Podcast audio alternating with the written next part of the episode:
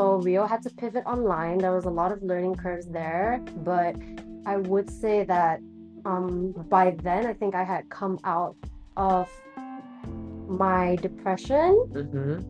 I did shave my head though. Yeah. Yeah, that's how you met Anya, right? Of my depression, I shaved my Yeah. and everybody was like, "This isn't a Britney thing, right?" And I was like, "Haha, no, it's for you know donating my hair to cancer." But actually, inside, I was totally having a Britney moment. Faham, faham, faham, faham, faham. But it landed you into Alia's arms at Oibota. yes, and so there were a bunch of girls also going bald at the same time, which was great. Like actually, the the night I went bald, I just had a bunch of baldy friends shave my head. So Oh, oh, Tess? okay. Tess was bald. Um, and I had gone over to Tessa's house, and meeting me at Tessa's house was Falin.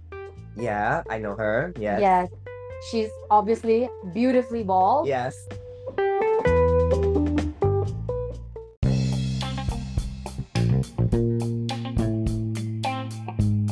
Hey, bitch. Hey, bitch. You're now listening to Hey Bitch with Yasmin Arisa and Pravin Nair. Stream today on Spotify and Apple Podcasts. See you on the show. Hey, bitch. Happy Saturday. It's 5 p.m. That means the new episode's out. Um, I'm not gonna do a very long intro because I have a 11 minute reel that's already out on Instagram. Um, you guys can check it out there. Um, this episode's been a long time coming. Um, it's finally out. I'm really happy about it that it's going to be out. Um, right now. Emma Megan Khoo, if you're listening to this, which I think you will be, uh, love you very much. So very proud of you. Just want to be like you when I grow up. Happy Saturday, everyone. Enjoy this episode with Emma. Yeah, okay. Sorry, I, I had a brain fart. Um, bye. Hey, bitch. Hey, bitch. How are you? I'm good. I'm great. Thank you for having me. Likewise, girly. Thank you so much for saying yes. Of I- course. I've got one of three of the Loop girls here, so honored to have you. Whee. Yeah, um, how are you today? I'm all right. It's a little gloomy. I'm in the PMS week of my cycle, but I gotta keep things going. Faham, faham, faham. Um, so what's your day looking like? And um, are you excited? Can I can I tell them about um Yeah. okay, okay. Yes, I- okay. I had to mouth it out of out of frame, but yeah, please. So I'm off to Bali tomorrow, and so today is looking like recording this Hey Bitch podcast Mm-hmm. and then going to run some errands. That includes like changing money, getting my nails done, like, you know, basic girl prep pre-holiday. You know what? Real. I started only just like I don't think that sentence came out right. I only just started, yes, doing my nails, manicure. Um, so I have dermatitis, which is kind of gross. Um, it's mostly stress rela- related. Mhm. But uh I started doing little cute little French tips and a clear coat, and I felt Love like the best person in the world, you know? I so I get it. I get the whole regime that the girls subscribe to. Yeah, you just feel clean. It just elevates it a little more. faham, Like you feel good. Where do you do your nails? I usually go to Posh in Bukit Tunku. That's what, and it's not because I'm bougie or whatever. No, it's They have free parking for customers, and I'm saying and ask for Rachel because she's my favorite nail tech. She does, she's just really, really good with um taking care of my nails. I book it on ClassPass, so I don't know how to like Oh, okay. yeah. Like Yeah. so I think on ClassPass, if I book it, it's nine credits and it's um 42, 45 ringgit. How much do you would you be keen to No. disclose that? Yeah, well, well, ClassPass does discount um Mm. classes and, and services like this quite a bit. I think I pay like 75 For nails and feet or just like just nails. okay. Yes. Yeah, fair. Like that's the same in Bangsar. Yeah, Yeah, yeah. I get yeah. Try ClassPass is cheaper. Not me plugging No. not me plugging ClassPass. I guess sponsor me, bitch. But yeah, um, okay. Uh, before we start, I really like to ask, are you a firm believer in the everything shower? I not to say I'm a firm believer, but I think naturally as a girl, you are you have to You just have to. Yeah. It's forced upon you. Yeah, got it. So like exfoliating, shaving, washing hair, conditioning. Yes, hair mask. In the shower? Immediately. So like what? It's a three hour long shower for you sometimes? It's not three hours, but I mean like a regular shower is like 20 minutes. So like, Fair, same. all the additional would be like maybe 40, 45 With a hair mask, damn, how do you manage?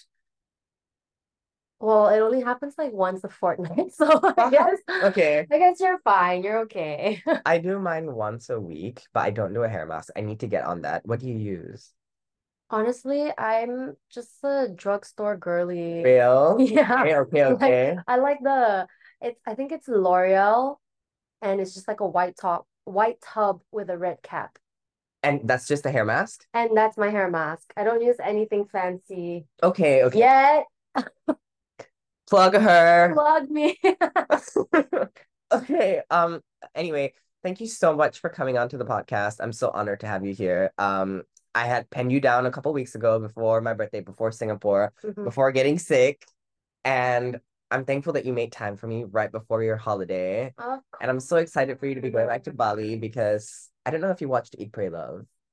You know what? I actually have never watched Eat, Pray, Love, but from like the tiny clips online that I've gathered and stories from my friends, Yeah. I kind of know what it's about. Okay, fair. I've actually had like a personal Eat, Pray, Love Shut Like- up. journey of my own when I did like Eastern Europe.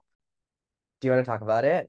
We can maybe, I don't know, right now? Yeah, right now. Let's just like get into it before we introduce yourself and who Barbie Malaya is. I think it'll be really, really cool. Okay, so um after finishing my degree in Belfast, Okay. um I wanted to Belfast girly. Belfast girl. We here support the people, Republic of Ireland. Okay, Irish people are sexy forever. But um yeah, so Europe is like super super accessible Okay. once you're there. Yeah. Once you're there, it's super easy to get around, and this was obviously pre-Brexit. Oh, Lol. fair. Okay, real, real, real. Um, so I didn't want to go to places like Paris and be a broke student. I was like, it's okay. I'm gonna go to Eastern Europe where it's, you know, a little more bohemian, a little more affordable, Yeah. a little more like young, I guess. Yeah, and accessible. Yes.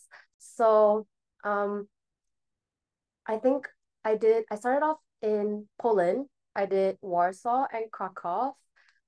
Oh my God. Girl. Yeah, because a friend of mine was really into the history.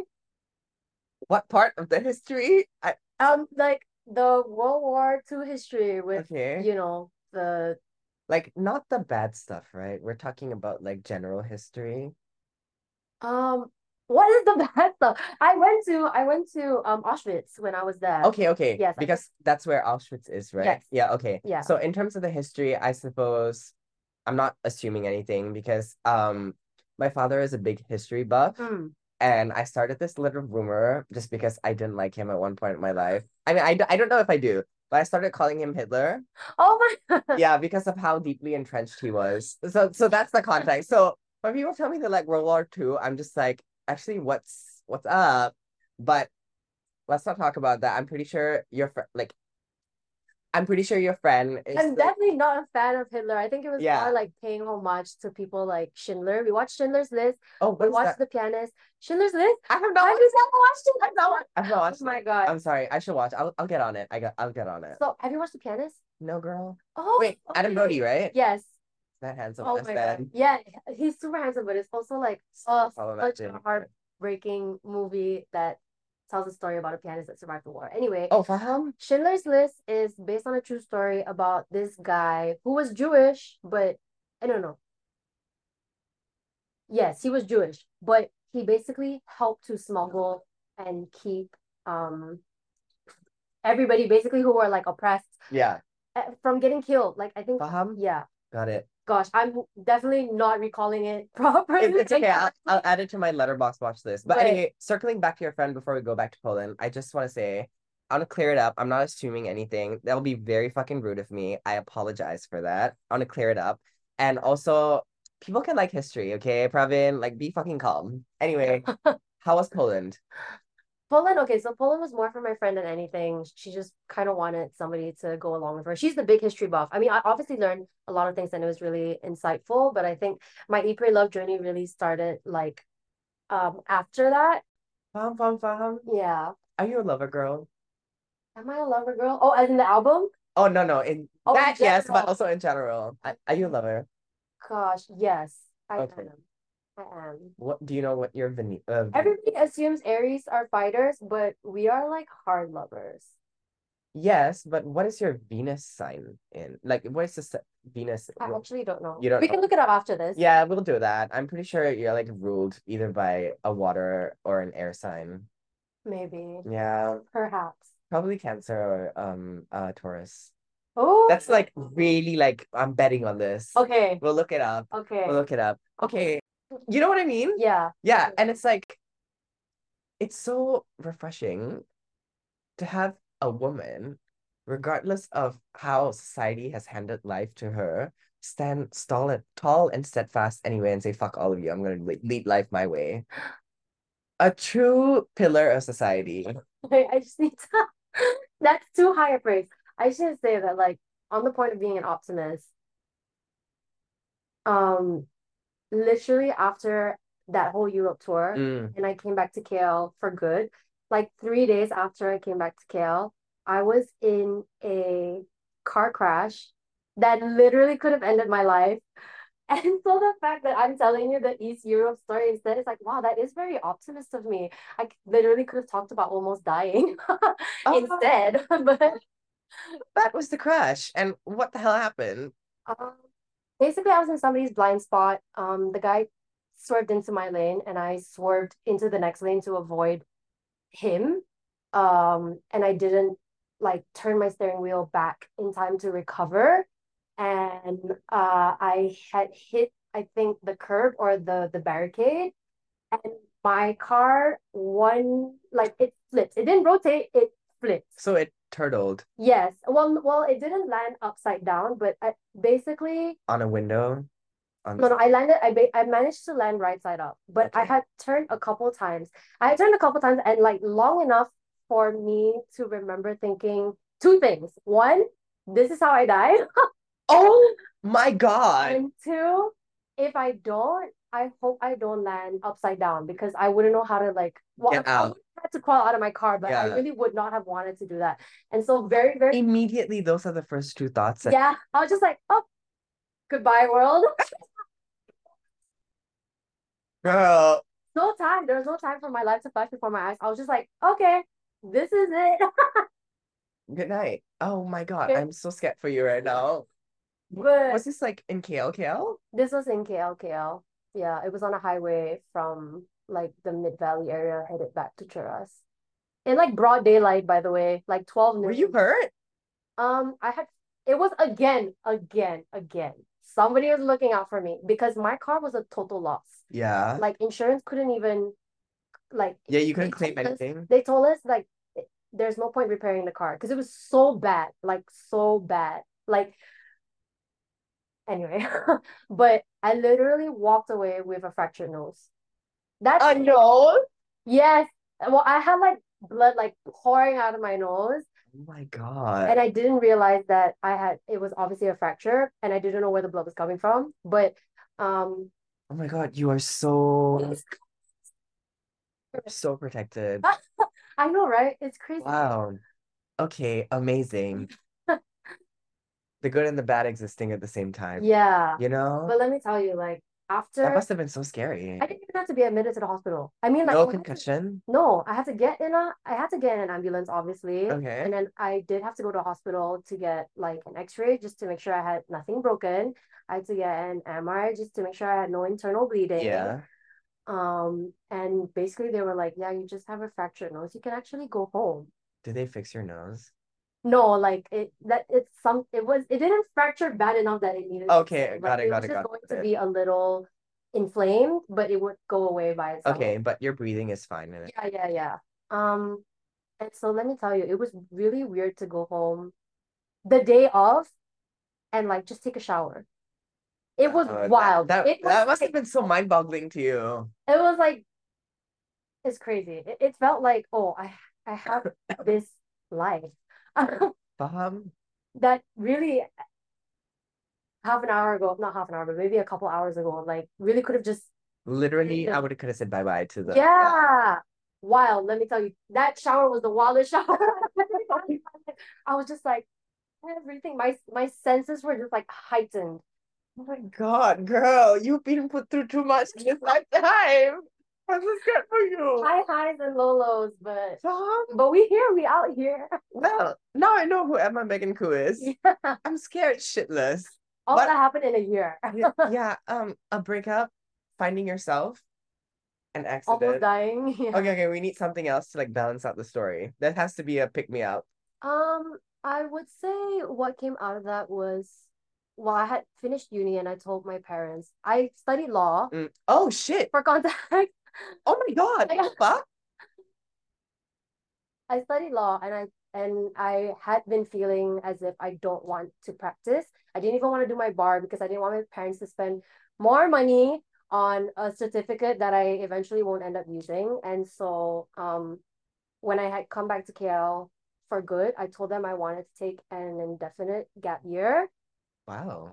and I did theater. So around like almost immediately You're after performing arts kid.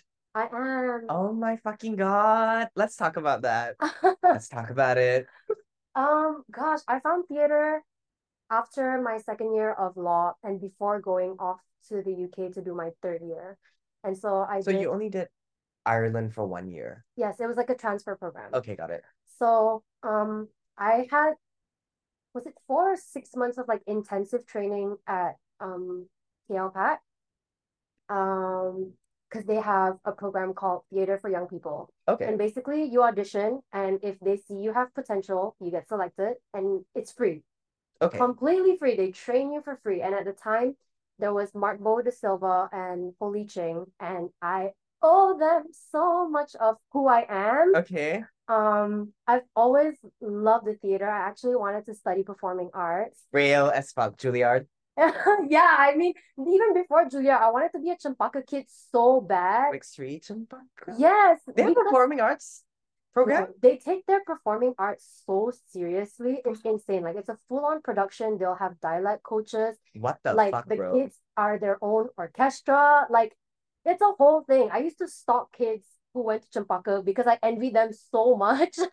You know what? You what we need is proper education. Like, you know, and in investing in the kids. Like in Cempaka, because that's so insane. I did not know that was a reality in Malaysia. yeah, What the hell? yeah. I had um a friend who did go to Cempaka and he was always trying to get me to like find my way into a scholarship so that I could join him there because I kept telling him I wanted to basically be in these productions because they were full-fledged. Yeah. Yeah. And I can imagine because I don't know, things like that drive me. And I want like, you know, it, it just feels so naturally at home to be in things like that. I'm assuming that's how it feels for you as well. Yes, I think when I found theater, it was it just oh, it made me feel like my law degree was so pointless. But I I made a deal with my parents because they're like, well, performing arts is always something you can do without necessarily having to go to school for it. And so the deal was get your law degree as like kind of a safety net. Yeah. And basically after that, like you can do whatever it is you want to do. love your parents to support. Yes, honestly, like I think they really did give me the best of both worlds. I will say the law degree obviously gave me really good skill sets in terms of like speaking, writing, and all that. kind of. Managing, like yeah.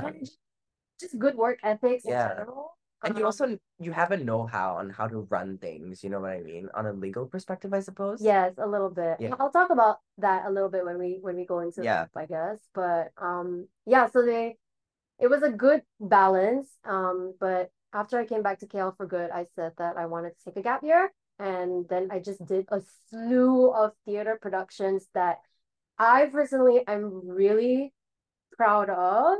In KLPAC. Um, well, I did immediately after the accident, I did a production called Rewire, and that was for the Georgetown Festival. Wow. Wow. Yeah. Wow, wow, wow, wow, wow. Yeah, in Penang. You're so accomplished. Holy fuck. Okay, go on, go on, go on, go on. I'm just thank you to Barbie for inspiring me Thank you, Greta Gerwig. to, to do anything I ever wanted. We'll get into Barbie Malaya in a little bit. Um, so yeah, so that was Georgetown, and um, then after that, I also did a smaller production, which was basically like a localized Romeo and Juliet, but like very short 30 minute performance. And then I went on to do a production called OCD, which was directed by Shing. And let me tell you, like OCD changed my life. I think when you're dealing with a mental illness, Yes. when you're portraying a mental illness, it's so delicate. There's so much research that goes into it. Uh, we wanted to basically be able to portray um, realistically what this mental illness is like for people living with it without like being stereotypical about it. We Mhm. wanted it to be informative and heartfelt and at least from what like the general public and my friends and family told me from watching it, like I think we managed to hit the nail on the head and it wouldn't have been the case without my director Ching. So I don't know if you've heard of Ching before, No, I have not. but um she's a neurodivergent individual who also has Tourette's. Okay. Are they involved in theater in KLPAC? Because I think I was at Alu and Lasong and I thought they were part of the performance because Alu and Lasong was a little bit eerie and it talked about it. And the girl was like, you know, shut Having her tics. yeah, Yes. her tics. And I was like, oh, is this part of the play? And I had to reconfirm it after, but no, I, I guessed as much that she might have had Tourette's. Yes. But yeah, I think it's her. And usually when she's very engaged, she doesn't have her tics. Yes. That's her, right? That's true. Yeah, So okay. She's a she's a theater performer. She is. She's a theater performer, practitioner, mover, choreographer, director. She's so accomplished in her own right as well. Love you, Ching. um, but um, yeah, I think like having a director that basically could empathize with having an an Uh, illness yeah. that maybe people don't really talk about or know how to deal with or handle delicately, like she was the best person to take on Agreed. Yeah. project. Faham, faham, faham. yeah, and it's like I think theater through her showed me like what a healing um experience it is because like for her when she's completely zoned in, actually when she performs theater, she doesn't take at. Yeah, that's what I heard as well. That's what I heard. It's so It's insane. It's insane. Because Like you're so engaged in it that like entire yeah. being, your physical body, your mental brain, your emotion, everything, everything in you is like clocked in. mhm. Amazing. Anyway, Yeah. so that was the last, I think I did like seven months of like freelance theater Okay. Um, before I decided to find a job or rather an internship with Cendana. Okay. So that was the next step in my life. Um, I Cendana basically, well, my interest in applying to intern with Cendana was because they did a lot of policy work for the arts, which was very new. Well, and it still is very new in Malaysia. hmm Um, and I thought that this really married my skills and interests because I came from a law background, Yeah. but I have this interest in arts. And so I interned for like six months um under Izan. Shout out Izan. oh, I'm going to name drop a lot of As you should. As you should. a lot of ladies that have gotten me to where I am today, and and Izan is definitely one of them. She was like a hard ass boss, but obviously like with reason. hmm And um, she taught me a lot about like strategizing. I think like when you are the age that you are in your early 20s, um, you're very naively hopeful. Agreed. There is just because you don't know, Yeah. and so you're just hopeful that things will just find its way to you. Yeah, Yeah. that's one. But also because we were in like the environment of like policy making and things, there were a lot of times it's very easy as like a young person to just be like frustrated that the government is Yeah. doing enough for Yeah. arts or whatever. And she was a really good strategist in like picking your battle so you can win the war type So thing. fucking real. Athena realness. You know what I mean? Yeah. Like that that that's a big big brain woman. She's planning out the war. Yeah. Yeah. So that was something that she imparted in me if I were to take away anything from learning under her. And then obviously Cendana's sister company is Rio. And What? Yeah, so Cendana, Rio, and My Creative all sit in like the same Triangle. family. Yes, Yeah. essentially the same triangle. And so um after my internship in Cendana, I was deciding whether I wanted to work full time or go back to school. And so I had a very short semester in Aswara when I wanted to pursue dance. Okay. Okay. Wow. Wow. Wow. Wow. Wow. Wow. Me just trying to grab at everything in my youth. I like to ask, you've basically pulled into so many facets of yourself. You've done the the nine to five law thing. Mhm. You did acting. You did dance.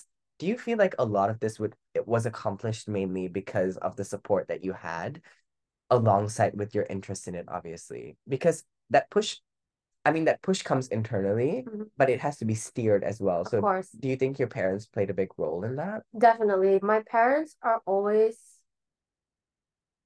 hmm, my parents always said like whatever makes you happy, and they've never explicitly said like also realistically support yourself. Yeah. but it was kind of like an unsaid caveat and i think it just from like the way we were raised uh and like very independently as well is that like if you wanted to go for the things that you truly believe you can make happen i support you but i'm not going to pay for it Okay, okay, okay. So everything was basically you supported yourself in theater school and dance school. So when I did the seven months of, of freelance theater, yes, my parents weren't giving me any money. Like I basically kind of ra rationed out um my pay from like different productions. And then when I was with Cendana, I managed to negotiate like a good enough wage, higher than the, the usual Yeah, intern yeah, rate yeah, yeah, yeah. um, so that I could also then support myself. Um, when I went to Aswara, that was a little bit of a hiccup where I worked out a plan with my parents where like they just had to give me a very minimal allowance, Mm-hmm. But everything else, like in terms of fees, I was going to cover by myself. Okay. Damn, holy shit, woman. You've done it. Yeah. Fucking done it all. I mean, I tried. So Aswara was one of the things where um I want to say in hindsight didn't work out for a reason. Okay. But at the time when I did drop out after the first semester, I felt like a huge failure. Oh my God. No. Yes. So um for something a, a little traumatic happened during that time, which I think I'm not quite ready to share openly yet. You don't have to. But it was my first experience with depression. Oh, Yes. okay. So up until then, I was again naively optimistic about everything in the world. Got it. Um, and after that incident, like I would say my whole life changed. And being naively optimistic, I thought it's okay. I'm just gonna do what I always do, and I'm just going to keep Pushing. yeah, keep Yeah. pushing on and keep keep at it. And um, it's so hard to do something absolutely Yeah. physical like dance day in and day out, where again, like your whole body is in it. You like you have to be clocked in, you have to be totally focused, like your mind, your body, your soul, all of it has to be in you. And that's so hard when you're You're depressed. Yeah, I got it. Yeah. it absolutely crushed my relationship with dance at the time Oh. because I love dance. I I did ballet for like all my years. Shut I have up. in classical ballet. Shut I just want to plug that, but You should plug everything that you've accomplished. It's necessary. um yeah, so I had a diploma in classical ballet and I really wanted to then go and get Which a school did you degree. do it in? Um just some well one of the ballet schools called Jingan Academy of Ballet and Music. Okay. Um, but basically, once you get to a certain grade, it's no longer called like grade Grade five. five, yeah. It's like a Diploma. diploma. Yeah. Yes. And so I managed to go all the way up to like the That's last grade that you crazy. take before you you actually go to a professional dance Yeah. school. Um, and so I wanted to go to Aswara to get a degree, but God, so dancing is in your nature. So Art literally lives within you. I and it's crazy because my parents are like, we don't know where you got it from. How? Yeah. Sometimes it's just that one person in the. Are you are you the first daughter? No, I'm not. I'm actually the middle child. Interesting. Mhm. Sometimes it just takes one person in the family to completely steer the wheel into the arts, you know what I mean? I would say like I'm not as as steered into the arts as my brother is. Like he's an artist, artist. I'm kind of Uh-huh. like a a a realist artist. I don't know. Got it, got it, got it, got I'm it. I'm more a performer. Okay, I will Yeah. say that. I'm a performer, but my brother's like a true artist. Anyway, We'll get to that. We'll get to that. yeah. Um yeah, so uh I found that semester in Aswara to be absolutely challenging. I was like crying in between classes. I didn't know why dance was not bringing me the joy that I usually feel. Um, it was just, well, obviously when when you're depressed, like it just bleeds into everything. Everything. And eventually I made the decision to drop out for my mental health. And that was really hard. Um, I had to lie to my classmates and my teachers because I wasn't gonna be like, I'm dropping out because I'm depressed. I told them I was dropping out because uh, I'm getting a, like a proper job and that I needed to work to basically survive. And so they were really empathetic about that. And and that was partially true anyway, because um I mean, it's okay. Like I I feel like when you're depressed, there there comes this like guilt because like you're kind of like not in the space to be around people anymore. yeah. And then we just feel like like as it is, we're feeling like shit. And then Mhm. it just makes us feel even more shittier. But I'm so proud of you, hello, for even talking about this because like you have to be so comfortable in yourself to know that that happened in my past. I am like, you know, still babying that part of me because that still is a part of me and that happened. And I'm very, very proud of the woman that you are today. Thanks, Pravin. Love you. Love you. I Okay, mean, yeah, sorry.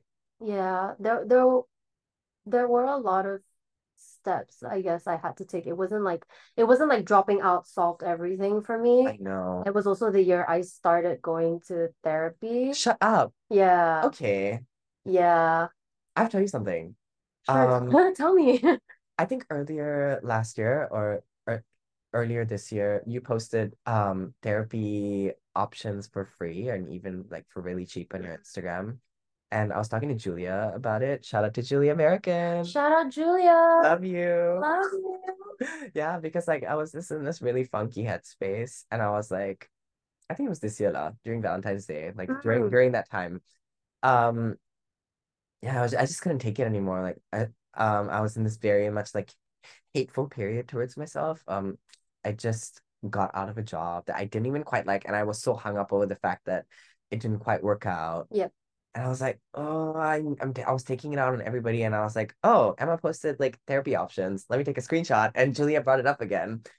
I never got back to it, but it's stuff like this that keeps people going. You know what I mean? That's always an available option. Mm. It's still in my screenshots. I just have to type the words therapy into a search bar and it'll come up. Like it's always there for me. So thank you so much for always using your platform to make people's lives accessible.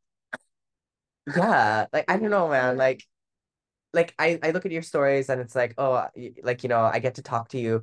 I get to learn so many things from you, and like so many women are and like young people are learning from you. And I think the community that you've built around cultivating girlhood, womanhood, like achieving what you want, even through your pains and struggles, is like so fucking admirable. Excuse my French.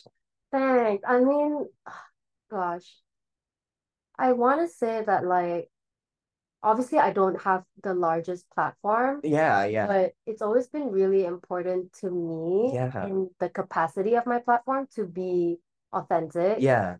and to share things like therapy or like when I'm having a bad day. Honestly, like sometimes I look back at when I was depressed and sharing that I was depressed on Instagram and I absolutely cringe because I'm Uh-huh. like, why did I do that? Uh-huh. But hearing that, you know, like that it helped Yeah. somebody or that I don't know, like it it, it Like it's a step forward, you know what I mean? yeah. Yeah.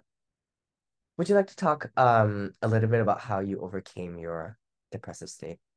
Um Or or if you're not comfortable, we can segue into something I else. I mean, it it it all will it will tie in with like my next stage in life, which was working at Rio as Yeah. well.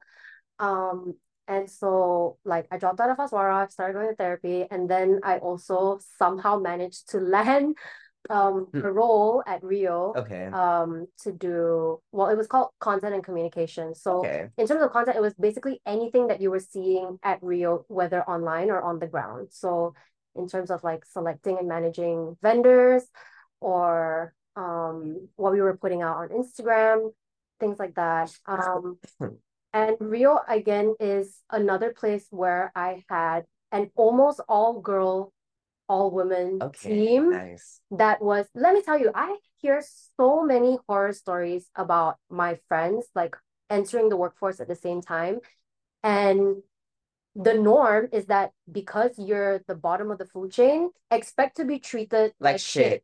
Okay. Yeah, because that's literally that was my reality. really Yeah, and in almost all of my jobs post college, post post uni, worked at an agent agency, treated like shit, verbal abuse. Worked at a fashion local fashion company, treated like shit, verbal abuse.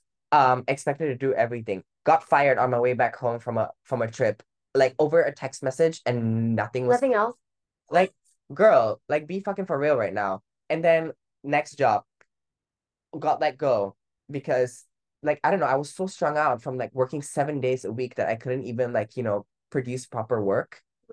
And then the last job, it was always when's the next pitch that we can win? And it was just like constantly working. yeah I'm I'm always so stretched thin and I'm not even enjoying the work that I'm doing. And I'm treated like shit by the people that run the company. Man, I saw you, I had a talk with you earlier this year yes we did about what you're doing right now and how your freelance, I mean your remote job was going. Mhm. And you were like, I quit. yeah I quit because I can't do it anymore. And I'm putting my sole focus into um Loop, Loop. right? And I was like, wait, this queen might be onto something. and, and like this was right before I lost my job too. Um shit. Like I was like, you know, this is gonna be the worst fucking time of my life. Like I hate what I'm doing. It's happening anyway. I lost the job and I'm happier more. I'm happiest right here, right now, talking to you. And I was like, shit, talking to Emma rolled the ball. You know what I mean? You know what I mean? Yeah. Like you play Somewhere. like I'm way, fucking way. Like you literally like spark flames in my life. Like you've done it time and time again. So yeah. Which is why it's So important to happy me to to have you here speaking with me because it's not only for the listeners, it's also for me. I keep learning things from the people I talk to. It's really important to me. Hey bitch is selfishly about me. I love that. Yeah. I love that for you. yeah i get to learn so much um yeah um anyway um yeah why don't we talk about rio Okay, so um the opposite was for me where my first job was an absolute dream. Like it was so supportive. okay Um my then boss, Melissa, Mel, love you. Shout out Mel and Mark, Renee, like the three of them being like the seniors, um, cultivated uh the working culture where as long as you get your work done, yeah your life is yours oh fuck and your life isn't work. yeah I think it also I I will have to acknowledge that the job came with a certain privilege whereby Rio was um funded by the government. oh it was Yeah, it i didn't know that So it was actually funded by Najib's government. okay gross When I had joined, it was still under Najib's government. And then like during the three and a half years I was there, it that was when everything in Malaysia was politically changing and and went to shit basically Well, that and also we were constantly changing hands. And so in a really ironic way, Rio's most stable era was the Najib era oh my god because he just left us alone. Like and just gave you guys funds basically yeah, well they, they lobbied for the funds. Um, and so that initial capital was the glory days of of Rio rio okay where and I think why like with agencies and other um companies that are basically built on the backs of like revenue and new income, Yeah. all of that. That's why there's like this like Capitalist driven, right? yes, Yeah. yes, yes, and very like hungry, always new business, that kind of thing. Whereas like with Rio, we were just like five girls with a budget. Do whatever. Okay, not whatever we wanted, obviously. Like Like whatever drew in people and like showing art and like, you know, cultivating it. Yeah. And so I had the time of my life and and Mel she knew I came from the th- from a theater background. Yeah. So up until the point I had come in, Rio was very um market driven. So the main thing was always the vendors. Um, but when I had joined, she gave me the opportunity to lead and project manage Panggung Rio, which Mm. happened at Gasket Alley. And that was like an arts festival centered version of Rio Okay. where we only had maybe a handful of vendors, but and you've been to Gasket Alley, right? Yes. There's a bunch of like pocket spaces, and so we turned every single pocket space into a different performance space. And so at any time, like an art festival, there would be at least like five different things happening, depending on which room or space you were in. And gosh, I, I like I, I I cannot believe you found you guys managed to do that because the way I see Gasket Alley, because it's so crowded to me, it's just like so stuffy. yeah. Like where on earth did you guys find space? This was before I think like um all the current really hip cool patrons constantly bring in streams of people. Okay. So prior to that, Gasket Alley was um I would say not as urban. They did have slightly more empty Lots. yeah. Um and so yeah, it was kind of like the perfect place to have a little pocket pop-up arts festival. But that was definitely like my crowning moment at Rio, I would say. Like looking back on my three and a half years there, like Oh, you were there for a long time. a long time because I was also there throughout the pandemic. Oh, oh wow. Okay. Wow, wow, wow, Yeah. wow. So in within the first year of of um working with Rio, the first couple of months were really hard with again like with the depression. But shout out to Dani. Dani, who's now my partner at Loop, she joined Rio around the same time that I joined Rio, and she's Yeah. only a year younger than me. And so we were kind of like peas in a pod. Yeah. We were always like backing up for each other. We were always working on projects together. Um and and beyond work, like every morning where I struggled to get up and make it to the office, I texted Dani every step of the way. Like it would literally just be like, Danny, I can't do it today. But then after that, it's like, Danny, I, I made it to the shower. It's like, Danny, I made it to the train. Danny, I'm like on my way to the office. Like just having her kind of like keep me accountable and like have someone in the office with me to like tap talk me, let me cry, um, toma me for my smoke breaks. Um, Wow. Um, okay. yeah, like Danny was a huge support system for me coming Holy out of that, coming out of that for sure, for sure. Um, You and then really found each other at a, I, I, I mean, it would be fun to hear Danny's perspective on this, but I, it seems that you guys found each other a really opportune time as well. Yeah, I mean, I hope she only has good things to say. I definitely relied on her. I definitely depended on her heavily at the time, for which I'm forever grateful and indebted to her. Um, but yeah. Like, because when I did that interview with Bureau for Loop, you guys told me all three of you met at Rio, right? Yeah, so so um they joined us at the Oops. they joined us at the end of 2019 Mm-hmm. and we all thought 2020 was going to be a big year for events and then you know COVID. COVID happened. So um for the most part, Bay Dani and I worked remotely in the year of 2020. Okay. But for 2019, it was pretty much Mel, Mar, Renee, um, Dani and I. Yeah. And that was that was pretty fun. So for them to have cultivated that really healthy working culture, like I would go to like yoga class with like my manager Mar. wow. Like we'll clock out at five, we'll go for yoga. You know what I mean? Like Yeah. That but- fun. but we would also like stay up and out to work until like midnight if that's what it required at the time. Like, Here's the thing, right? I had this epiphany yesterday. I would never willingly feel so driven about work. And yesterday I was doing like this pitch deck for Mhm. this one brand that I'm working for. and I was like on my phone with my partner, and I was like, "This is the happiest I've ever been doing work." Like you yeah, know, because when when you are having fun at work and when you like naturally feel like okay, I want to get this done, I want to get this done right, yeah, then you'll do whatever and the hours don't really matter and you don't have to be micromanaged to get it done because naturally yeah, to yeah, get it done. exactly. And that was basically what the first year at Rio was like for me. The second year at Rio was the pandemic.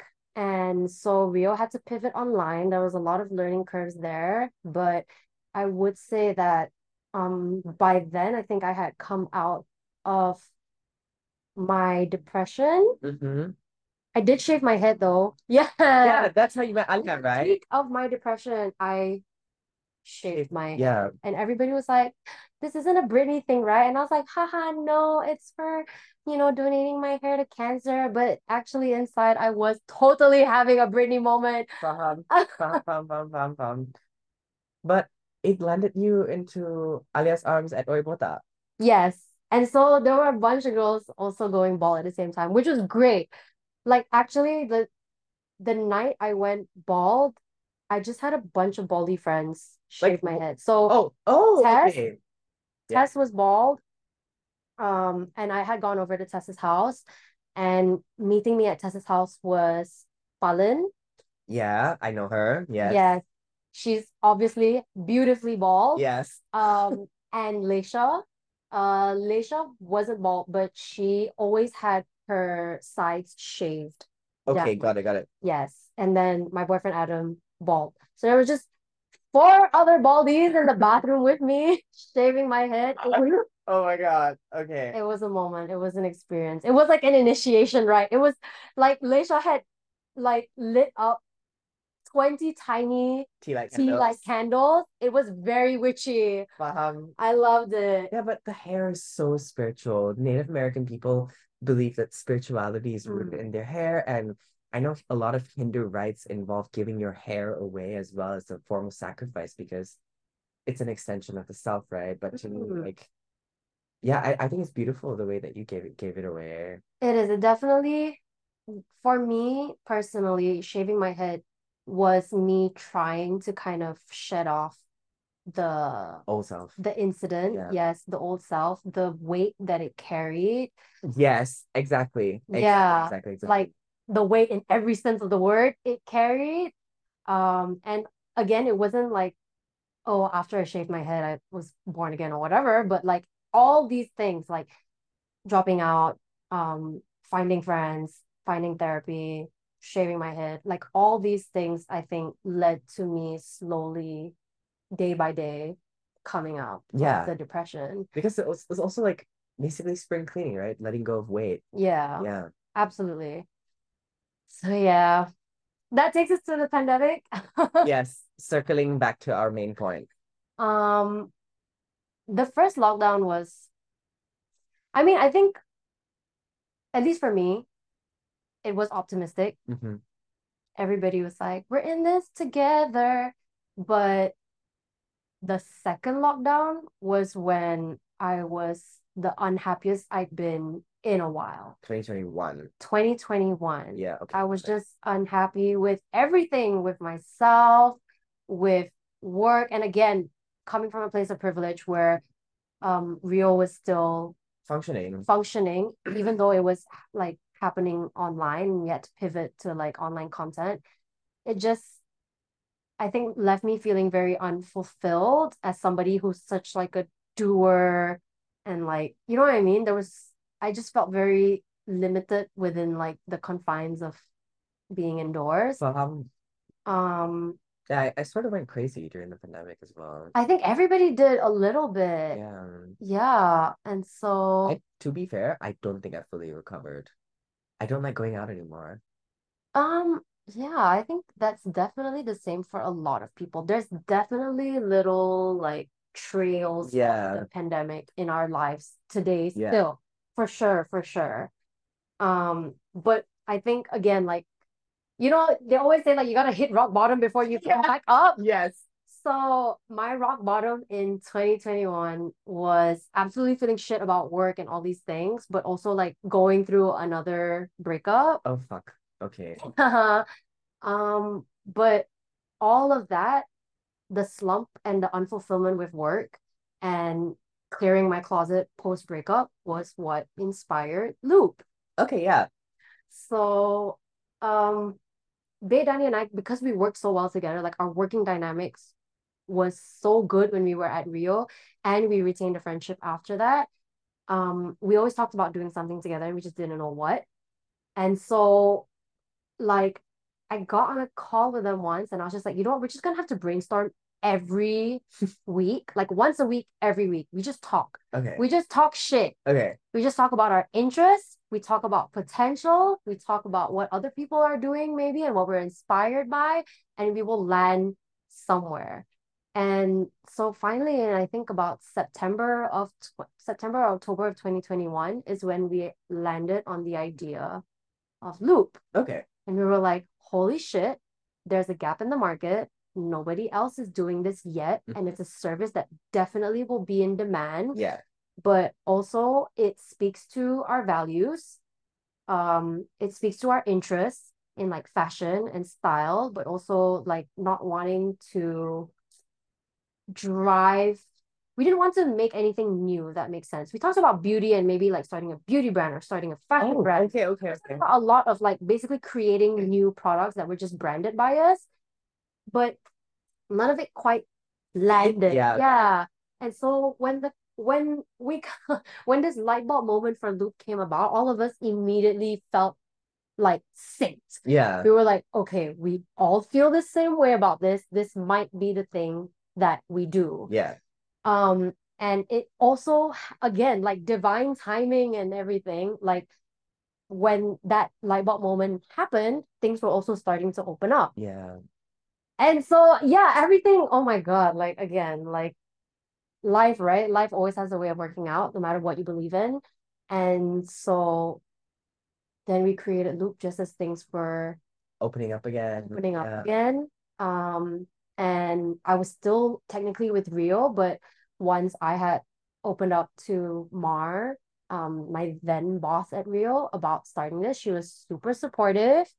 Um, and I had a very like amicable Goodbye. goodbye. Yeah. Yeah, and I love Rio. I'm still in touch with them. Yeah. I'm still in touch, still in touch with the team. I, gosh, I like everybody that has basically paved the way for me to get to where I am today. Um, I revere, Yes. adore, um, keep in contact with as best possible because they're just like, oh, when you find good people in life, right? I'm saying. Yeah, I'm saying. Yeah. Just keep them as close as you can to you. yeah, Because not only do they serve as inspiration, but it's almost like they're holding a flag to different moments in your life. And Yeah. just like, I was there. They helped me. yeah, You know what I mean? yeah, absolutely. Yeah. Is that what you mean? Yes, exactly. okay, That's yeah. exactly what I mean. Yeah. I had met you in the end of 2021 when Alia was getting married. That was the first time we met at the At wedding. her wedding. Yeah. Oh my God, I, I don't know if you could tell, but I had so much social anxiety at that Really? wedding. Yeah.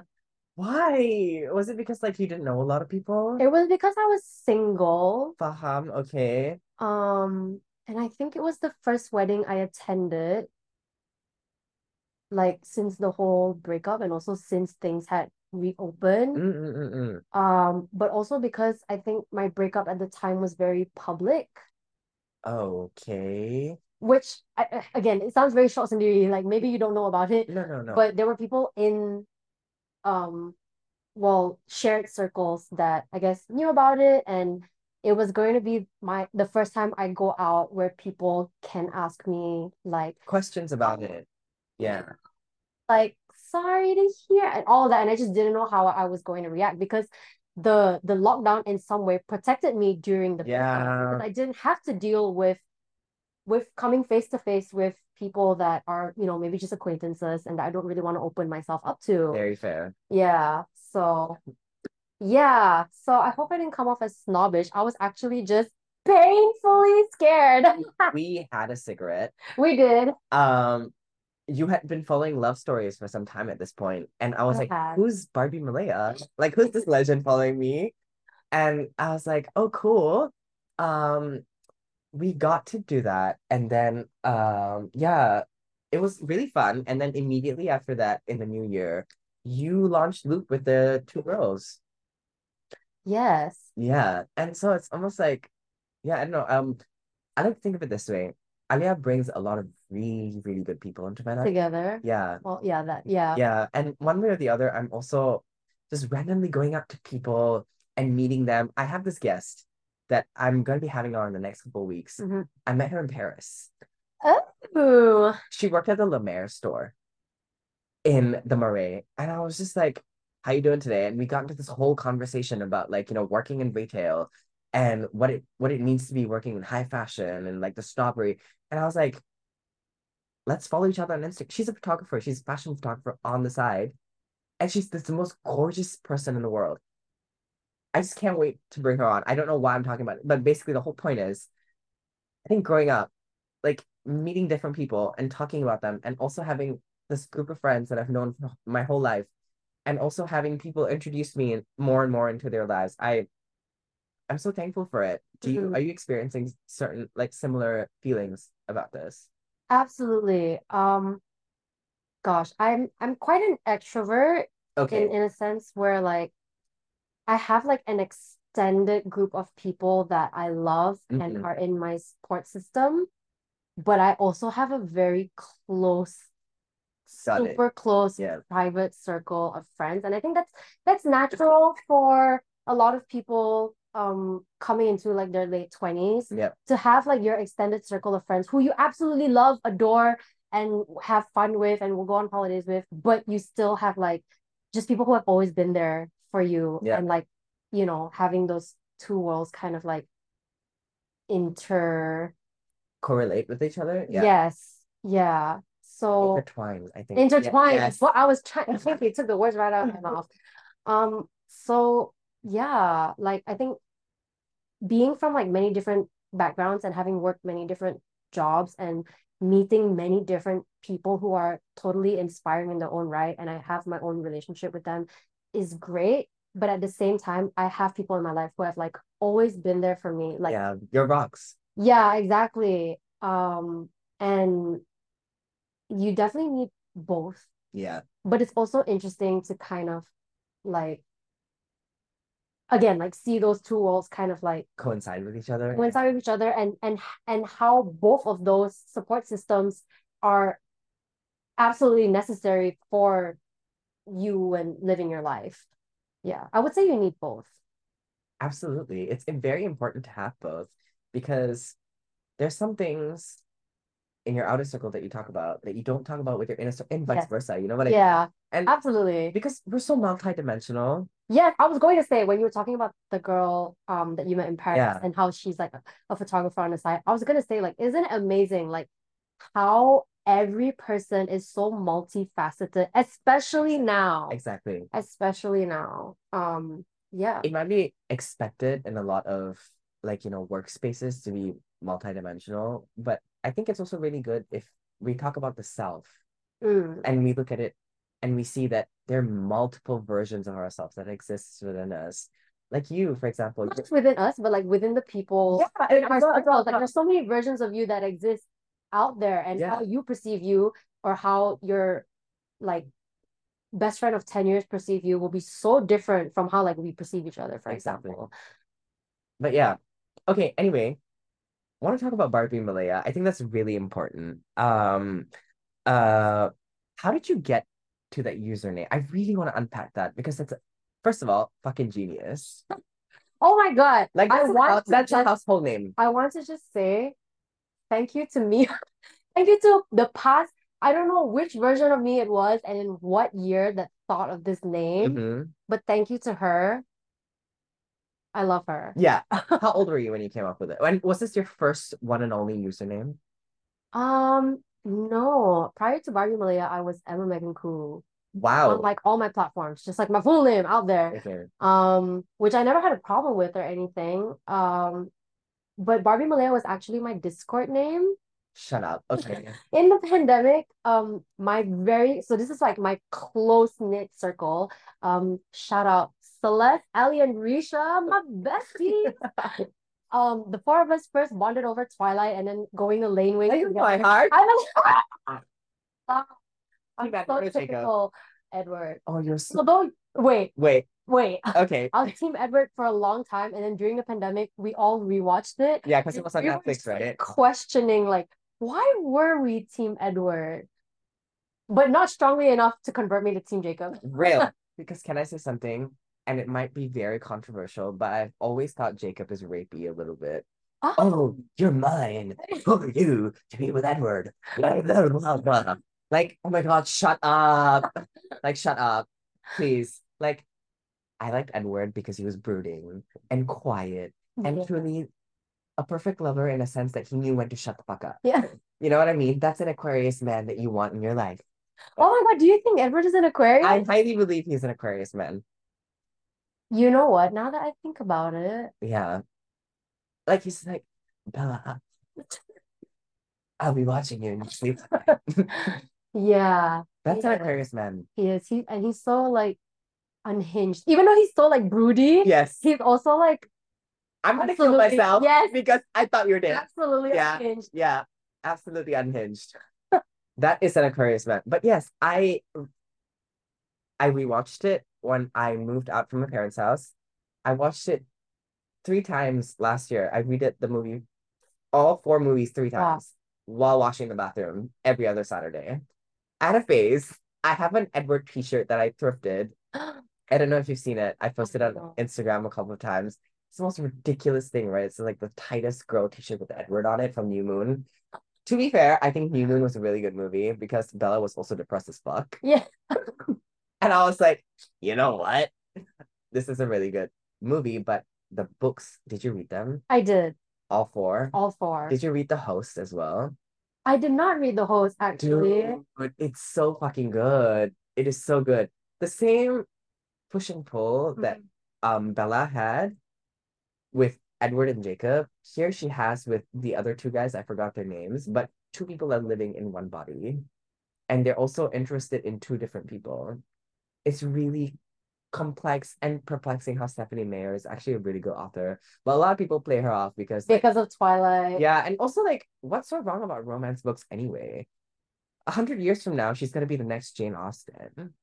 Yeah, I mean, like, Like, why is it that people love discrediting women and the work that they do? It pisses me off so bad. yeah, there's something for everyone. And clearly Twilight resonated with a, A bunch of of people. Yeah, for a reason. It was really good. The soundtrack, the music. I got into Muse because of Stephenie Meyer. Oh, I love it. No shitting, yeah. I I was a Muse fan pre Stephenie, well, pre Twilight only because my brother listened to it endlessly.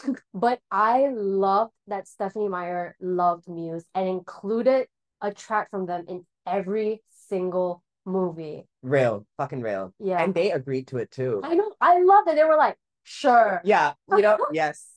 Okay, wait, circling back. Discord, Twilight, Celeste, and your friends. Yes. So um we have a little group called TVA, which is on WhatsApp, but we created one on Discord because it was the most stable and clear platform for us to like watch movies together. We were watching the Twilight series together during the pandemic How again. does Discord work? Like, I'm not sure how it works actually. Um, it's basically like, do you remember what MSN Messenger was like? Yes, yes. Yeah, that, but much better. Just And you can stream much more there? stable. Yes, you can. Like Oh, you can, yeah. Wow. You didn't even have to, yeah. No Netflix party, nothing of the sort. We Netflix party was always a little like wonky. Yeah, I agree. But- yeah. Um, Discord actually was pretty seamless, and you could all watch it at like the same time Oh. while talking to each other. Whereas like Netflix party, you could only chat, Yeah. but you couldn't hear your friends. Whereas this was lit- quite literally like watching a movie together. I have something to admit. I talk a lot during movies. And it was Netflix party was a gift because had I been on a call with somebody, I would have not shut the fuck up. I love- I love talking. yeah. Anyway, yeah. And then Uh, yeah, so all of us had these like really funny names on Discord. So Celeste's name was Kimchi Mommy. okay. Um, Risha's name was Puggariri. She loves Pogs. Um, Ali's name was Cheese's Fries. Okay. uh, Yeah. Love, love, And love. mine wasn't food related, but it was Barbie Malaya.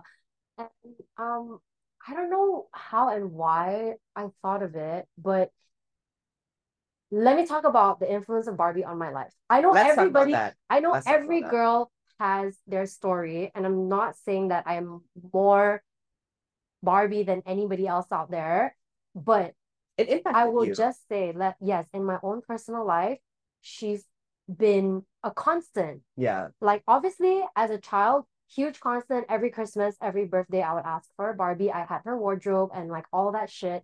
But even when I was in high school, and everybody was wearing like Bata or Be First or All Star at one point, I went through a rotation of Barbie shoes Okay. because they made I don't know where I found them. I think it was like in like Aeon or something.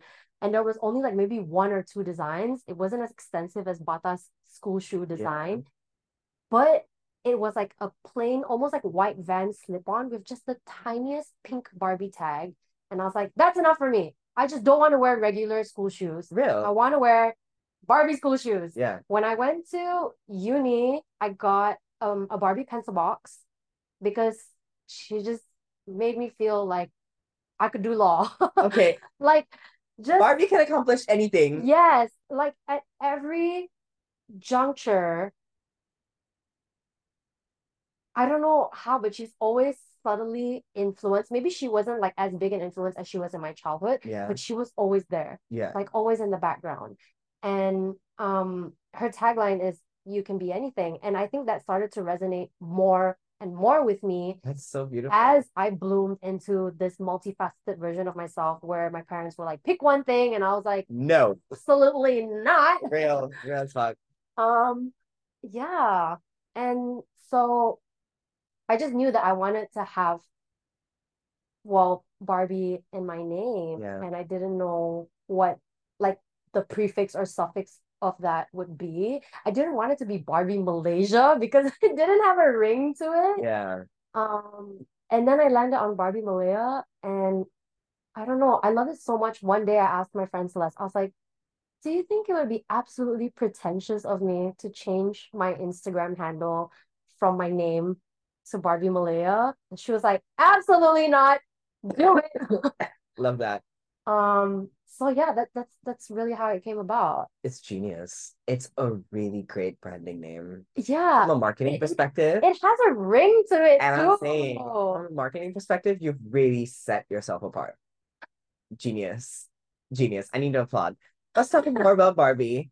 Um, what were your favorite Barbie movies growing up, and how many times did you watch Greta Gerwig's cinema cinematic masterpiece that is Barbie 2023? My favorite Barbie movies growing up were um the classics. I would say Rapunzel, um, Princess and the Pauper. Okay. Um, those two are, I would say, my top two. Okay. Obviously, I loved Nutcracker and the 12 Dancing Princesses and all that, and Swan Lake. Okay. Um, but I those two are my favorite. Lake. Okay, unironically, Barbie Diaries. Wait, what is that? Oh, I'm sorry. I'm so oh, you sorry. should watch Barbie Diaries. It's so funny. Is it the vlog style Barbie? Yes. No, it's not. It's not vlog style Barbie. It was just like after all the classic princess Barbies, the first time she ever tried to do like a teen Barbie movie was Barbie Diaries. The animation was completely different. Absolute shit, but it's the script is so funny. And I think because I watched it as a tween, I really resonated with it. I definitely kept a diary at that age. Okay, yeah. And I was like, I relate. Um, so yeah, watch Barbie Diary. I will. Link Um, me. Link me. I Link me. will, I will. Um, Greta Gerwig's masterpiece. I've watched it four times now. I basically like every weekend. The first weekend it was out, I went to watch it once, and then it's like it's it, it's basically a, a weekend thing for me in July. Yeah. Every weekend of July was spent Watching Barbie. watching Barbie, and also because not just for me, um, going to watch Barbie with friends who were seeing it for the first time, that was my experience. And that was the experience that I wanted to like participate in. I just wanted to like see my friends' expressions and have their like first discussions. Like I wanted to be the friends that they discussed it first with, like immediately coming out of the cinema. Um, so Yeah, four times. I did want to try and catch it before Bali and before it leaves the cinemas, but we'll see if that happens. Maybe you can watch it in Bali. I don't know. Maybe, maybe. But I was supposed to go watch it with you guys for the Loop event. Girl, for me and my fucking stomach issues, I thought I was going to die. Oh no. I'm Yeah. so sorry though. Or I had a cold at the same time, I'm pretty sure. And I had a migraine at the same and I was just like, I can only do so many things at the same time right Yeah. now. And my body was my when my partner came back, sorry to segue a little, I was just like, I feel so betrayed by my body. Oh, I you know, I absolutely I absolutely feel Like that. I have no autonomy over it. Why is my skin breaking out like this? Mm. Or why am I having perpetual stomach issues? Mm. Or why do I keep falling sick? Mm. It's just these like little things that I'm just like, man, I'm so tired. And then Alia got me started on the probiotic game. Mentioned it in the last podcast. I don't know. You told me today that you're on the That probiotic I'm game. I'm literally just getting on What are probiotics. you what are you having? It's just aging, I think. I think so too. I've never had any of these issues. I've never had a moment in my life where I could eat spicy food and I would shit my. I've never shat myself. I'm gonna TMI. I've never shat myself until I got into my 20s. Literally, I've never had IBS, and I, I started the probiotic game, and I was like, wait, this might like you know the the pharmacy girlies might be onto something. Yeah. Yeah. Isn't it crazy? Like. Uh, I, I, I don't know. I don't know. I'm gonna sound like every other person entering their late 20s, but it is a universal experience. Your nails start to break, your hair starts to, yeah. Oh, oh, okay. Like, I used to get these crazy manicures done every month because my nails would grow really long and they were really strong, and I loved getting these like wacky, crazy designs and colors. And I just can't anymore. Look at this. My nail just broke Oh my fucking god. like it just cannot retain my body just like has a calcium deficit Are you taking and a sensitive no I'm not but like again like see like every time I talk to my friends there's one other thing I need to go to the there's one other supplement I now have to take And it's so like fucking expensive. it's so expensive Like, who has the money for this many supplements? I bought Blackmore's um multivitamins. That made me shit myself because I can't digest that. yes you okay see Mm. Like it throws my gut gut microbiome off so bad. yeah And the pain is insurmountably I cannot put a name to it. Like it just kills me. Like I and, and as it is, I have a deathly fear of bathrooms and toilets. So yeah like a double whammy yeah. But yeah, exactly. Like if you're gonna get vitamin B, you have to get a certain vitamin B and in a in a certain way that like doesn't have certain components that will affect your digestive gut. What yeah, it's just uh it's a lot. It's a lot of Literally work. that. It's a lot of work. Are you Like we were cavemen once. What happened? yeah, what happened? Like natural selection, and here we are. And yet, I do, do you have any allergies that you developed later in life? Yeah, so um again in, in my 20s I developed uh an intolerance to lactose. What? I miss milk. I and miss her. cheese. I don't miss cheese, but I miss milk. Okay, a lot of my friends don't eat cheese. I'm a cheese girly. That said, I cannot imagine what it's like. Like, are you on oat milk professionally? Do you make your own oat milk? I don't make my own oat milk yet. I love to be able to get to that point, but no, at the moment, store-bought milk. But yes, oat milk is my What, what's your go-to? Um really whatever my mom buys.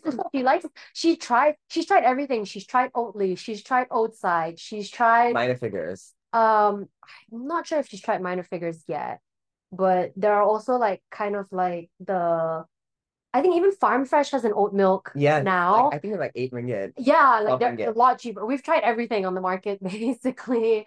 Um, but yeah. Oatside, I guess.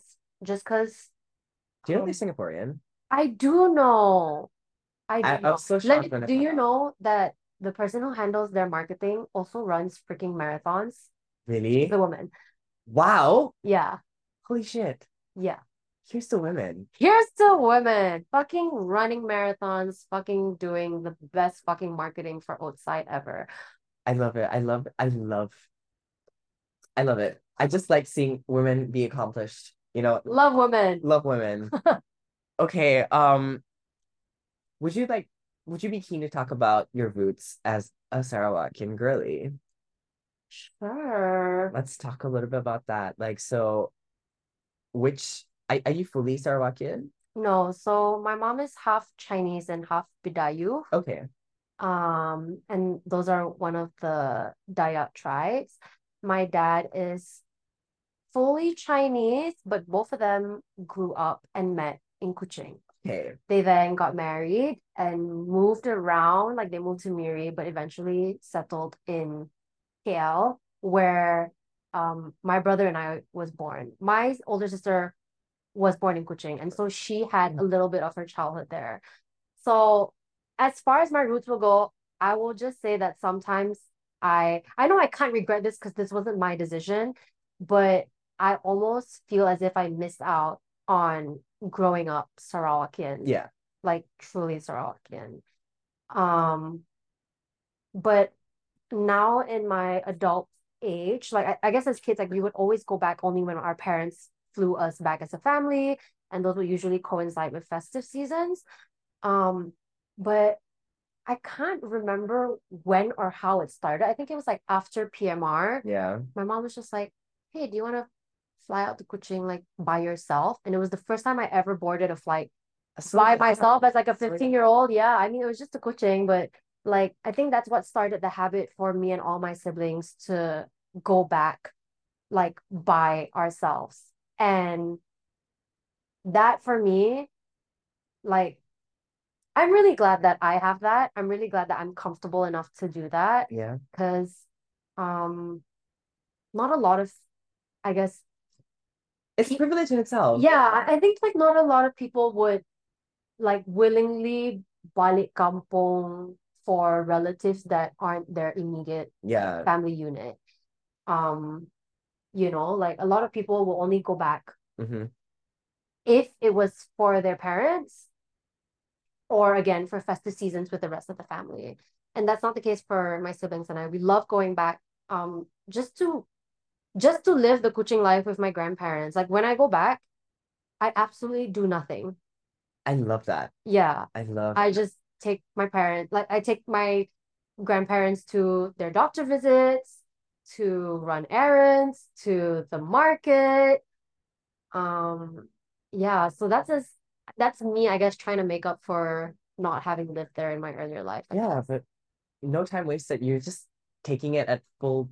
I'm so happy to hear that.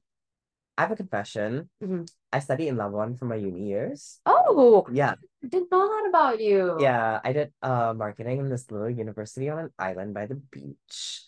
Uh, was very depressed for the first two years. It was really bad because I, I think I have a lot of separation anxiety, and uh, I was not adjusted to that.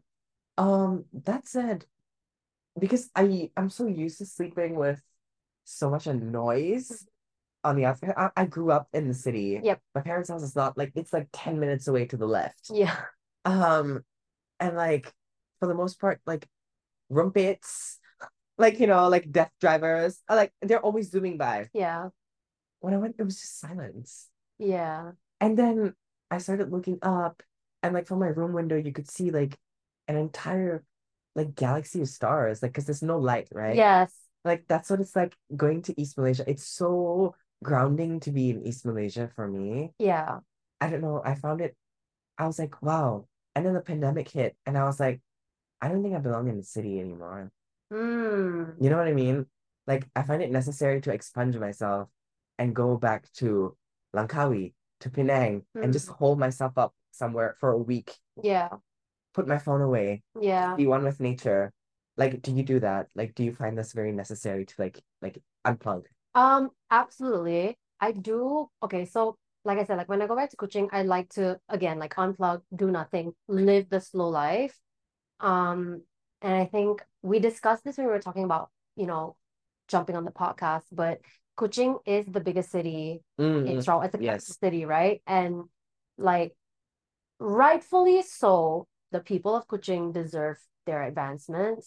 Like there used to not to say there used to be no malls, but they didn't used to have malls the size of KL Yeah. that brought in all these international brands and now they do they're building a highway with tolls and like these are all like as a city you should be moving forward With better but for me yeah. like in a very selfish way i don't like i wish kuching would be slow life forever because for me like that's where i go to unplug and again i am prefacing and acknowledging that it's absolutely selfish of me but um yeah i do like Kuching is definitely where i go to like slow life it Uh-huh. out Yeah, that's I think that's really important as well.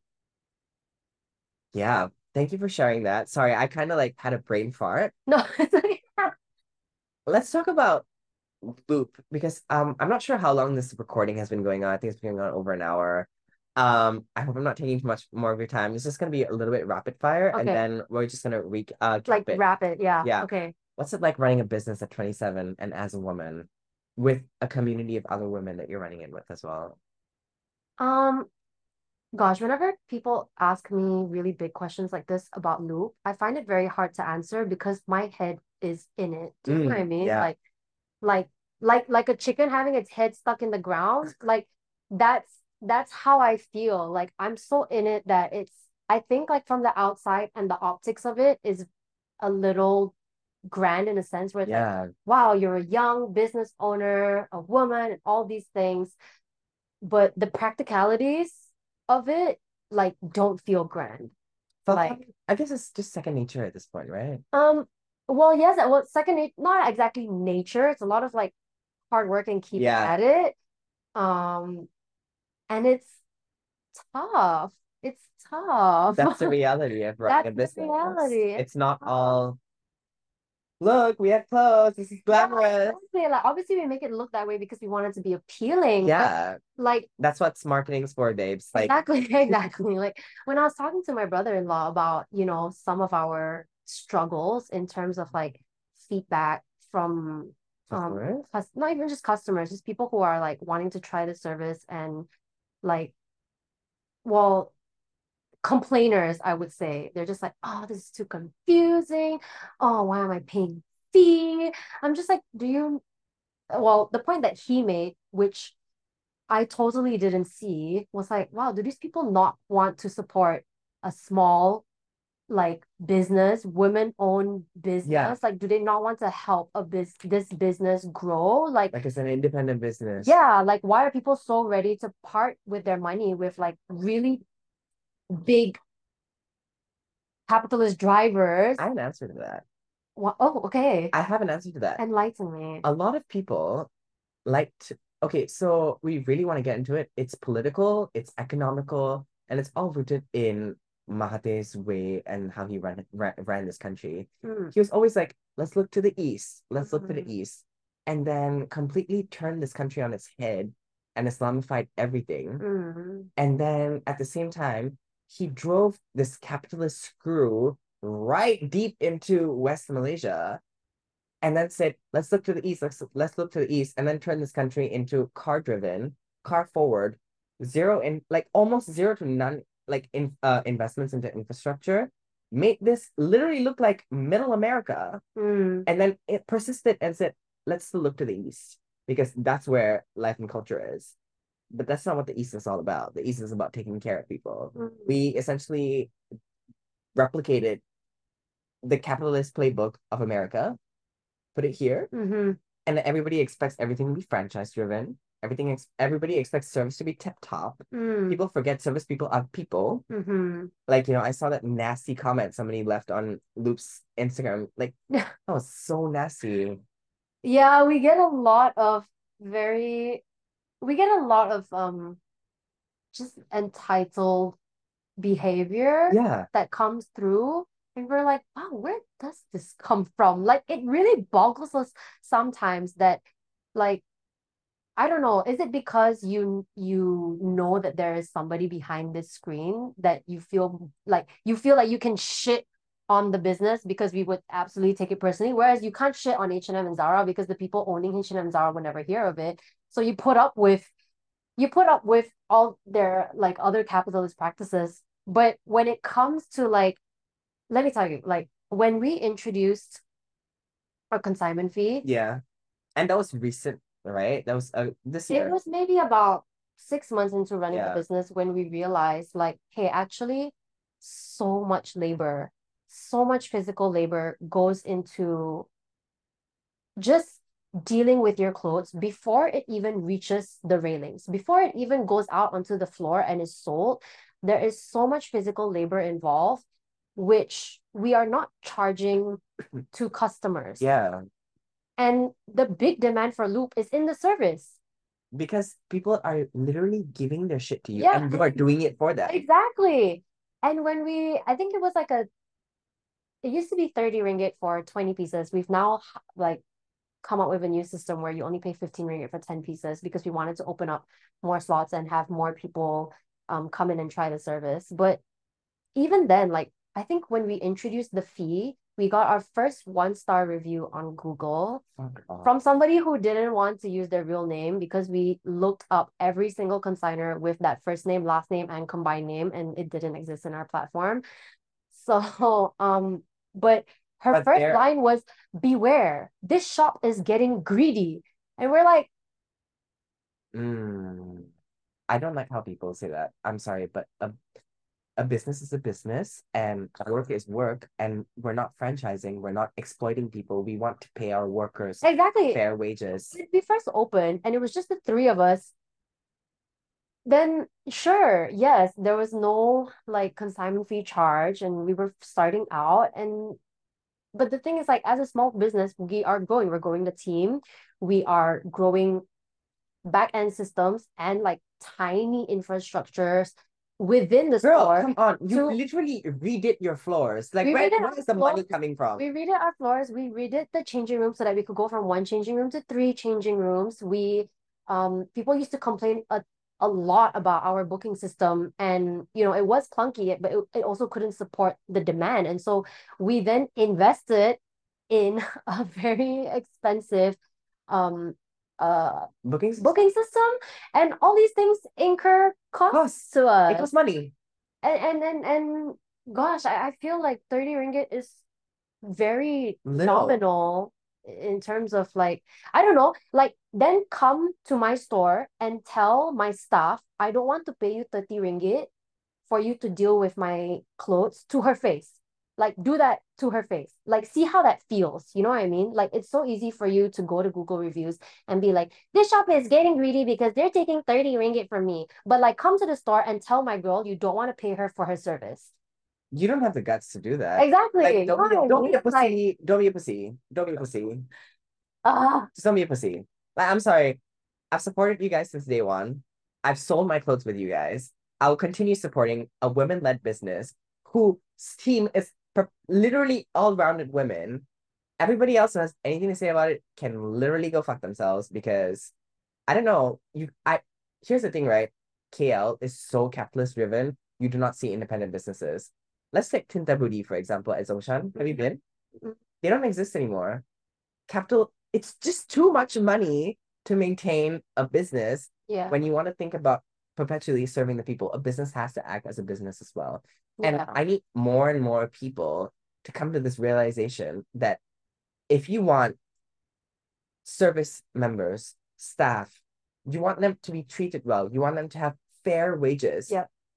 That all incurs cost at the end of the day. yeah You cannot have everything in this world and then complain about it. You know what I mean? yeah Like, let's be for real. Let's be fucking for real right now. yeah but really like at the end of the day like why are you bullying the small players Yeah.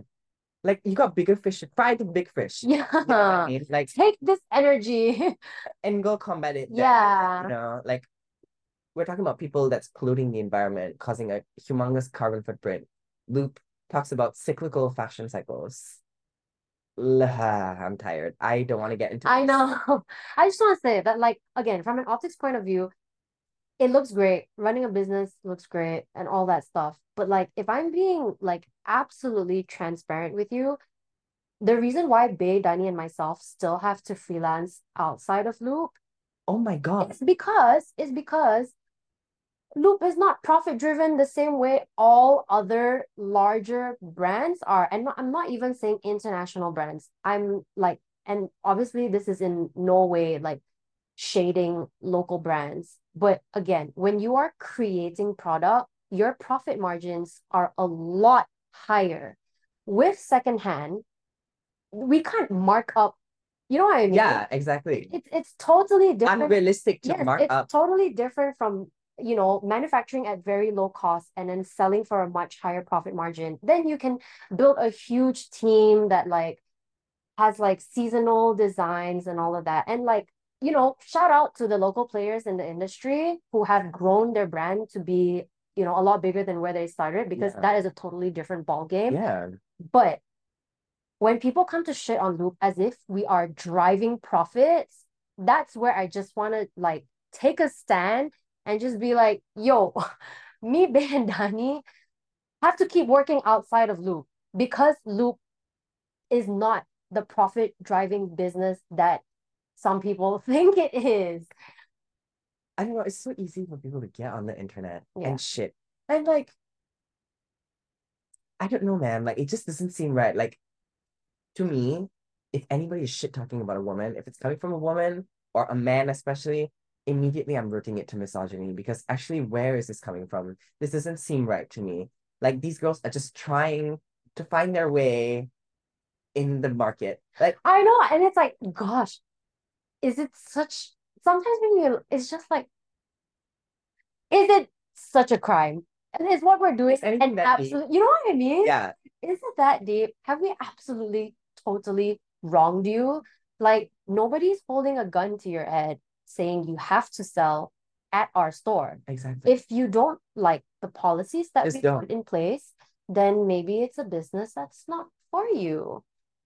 Like- and and the thing is, like me, Bay, and Dani are totally, well, I want to say, like, to our best abilities, we'll definitely acknowledge when it's a mistake on our part, Yeah, when we have wronged our customer. yeah.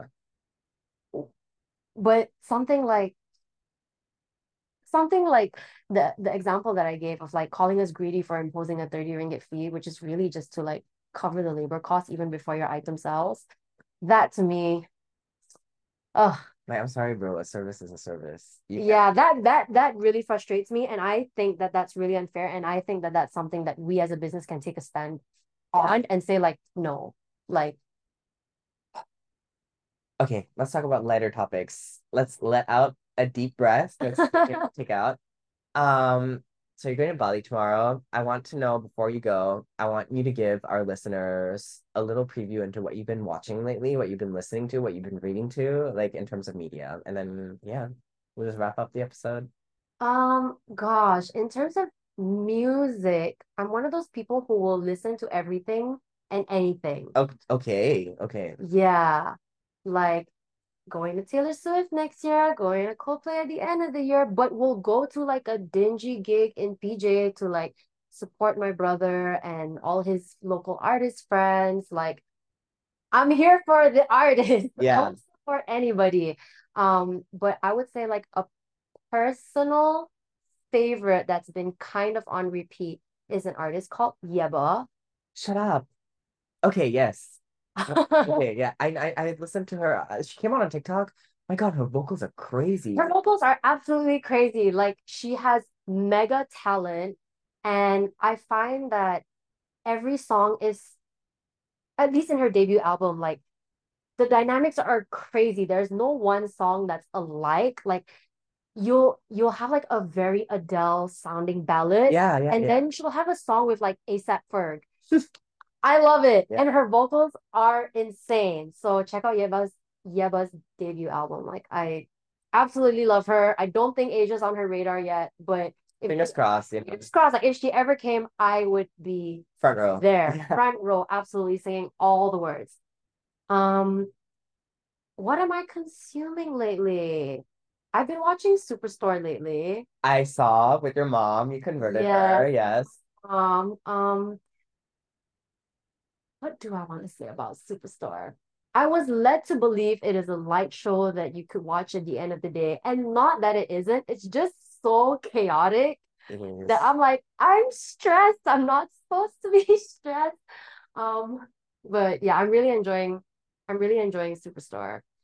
Um, Have you watched Insecure before? I've not, but it's new to Netflix. It was it was on HBO for the longest time. I It is. finished it. I'm rewatching it. Watch Okay. it. Watch it. It's so good. It's on my watch list. It is on my watch list. Um, gosh, a book. As with a lot of people coming into this new age and, and their attention span shortening because of things like TikTok and the like, it's really hard for me to like get Read- through yeah. a book. I'm currently reading The Accidental Malay. Okay, I think Alia had that book. She was telling me about it. Yes. Yeah. My boyfriend picked it up for me from the Aesop library when Okay. they had like their Yeah. little pop-up. Did you go? I did not. He Oh, went. no. He went and um he picked up the book for me because it the little synopsis resonated with me. I'm about two-thirds through and I'm hoping to finish it in Bali. Um Yeah, I need another holiday, man. I have so many books to read. I just need to be on a holiday. to yeah, Yeah. exactly. Um but the one book that I did read complete and would recommend from this year is China Dolls by Lisa See. Okay.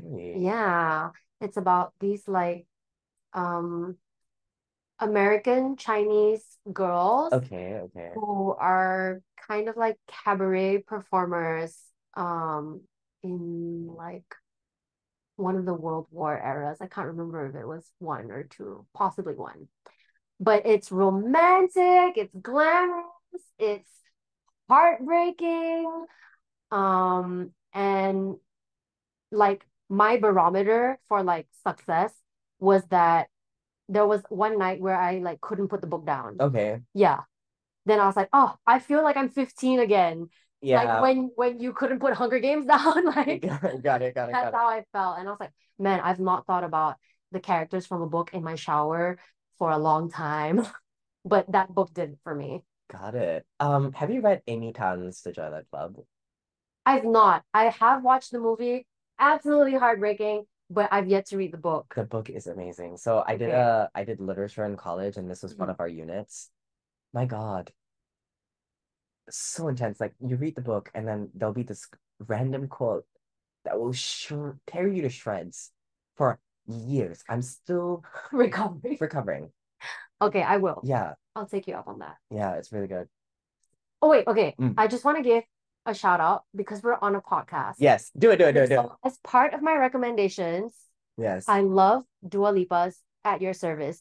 Dua Lipa for me is a Barbie in real life. Okay, She is doing it all. Yeah, She is a pop star, and let me tell you, she is the pop star of this decade because, like, she didn't come from the Miley Cyrus era. era, yeah. Miley Cyrus era is its own era, but Dua Lipa, I would say, is at the helm of the current pop era. Yeah. She's doing disco so well. Yeah. Nostalgia is really good. Future Nostalgia, what an album. And then when she came up with um well Studio 95 and At Your Service, I was just like, oh my God. I absolutely subscribe to everything that you put out there. Got it, got it, got it. Um, and she has like a really good team under her. Yeah. Like, I get that's her manager. Really? Yeah, I just recently learned he's her manager. Oh, okay, I didn't This is the that. one instance where it works really well. Yeah, good for good for her. Thank you, Love Bobby. We love her. you. Yeah. Um, so yeah, I get her newsletters, and her newsletters always have really insightful articles, whether it's about travel or whether it's about social commentary. I- Yes, and she has a podcast, and like in her podcast, she talks to like book authors that like, okay, you know what? I don't have the attention span to read the book, maybe, but I will listen to her podcast and I will listen to her interview these authors. I will listen to her interview other artists. Oh, I don't know. Dua Lipa is real life Barbie for me. She's doing it all. I love her. Listen to her podcast. Will do. I, I guess I'll add it to my list because I listen to Emily Ratajkowski almost religiously, oh, and a lot of people see her as an airhead. And understand. I don't know, I, I feel like she has a lot to bring to the table. Again, like I like hearing for everyone. Yeah, I like hearing women's perspectives in the many ranges that that it exists. You Yeah. know what I mean? Yeah, like okay, Emma Chamberlain. Totally different vibe. Yeah. Absolutely unhinged. But again, brings something different to Yeah. the table. She's like very down to earth. She's absolutely hilarious. I don't know, man. Like, stop shitting on women. Um. Anyway, yeah. yes, I feel like that perfectly wraps up. Thank Everything. you so Stop much. shitting on women. You can be anything. and you can be anything. Thank you, Barbie. And thank you, Barbie and Malaya, for being on today's episode of Hey Bitch. It's a two-parter, and I'm gonna have to edit this post, but it's gonna be amazing. Sorry, we talked so No, much, but don't- sorry. Don't be sorry. for- Absolutely, don't apologize. Women should never be sorry about anything, and this is a platform for women to just be themselves. So, with that said, love you so much. Love you. Bye, bitch. Have Bye. a great trip and fun. Bye. Ooh. Hey everybody. Um, I hope you enjoyed all 137. Wait, hold on, hold on.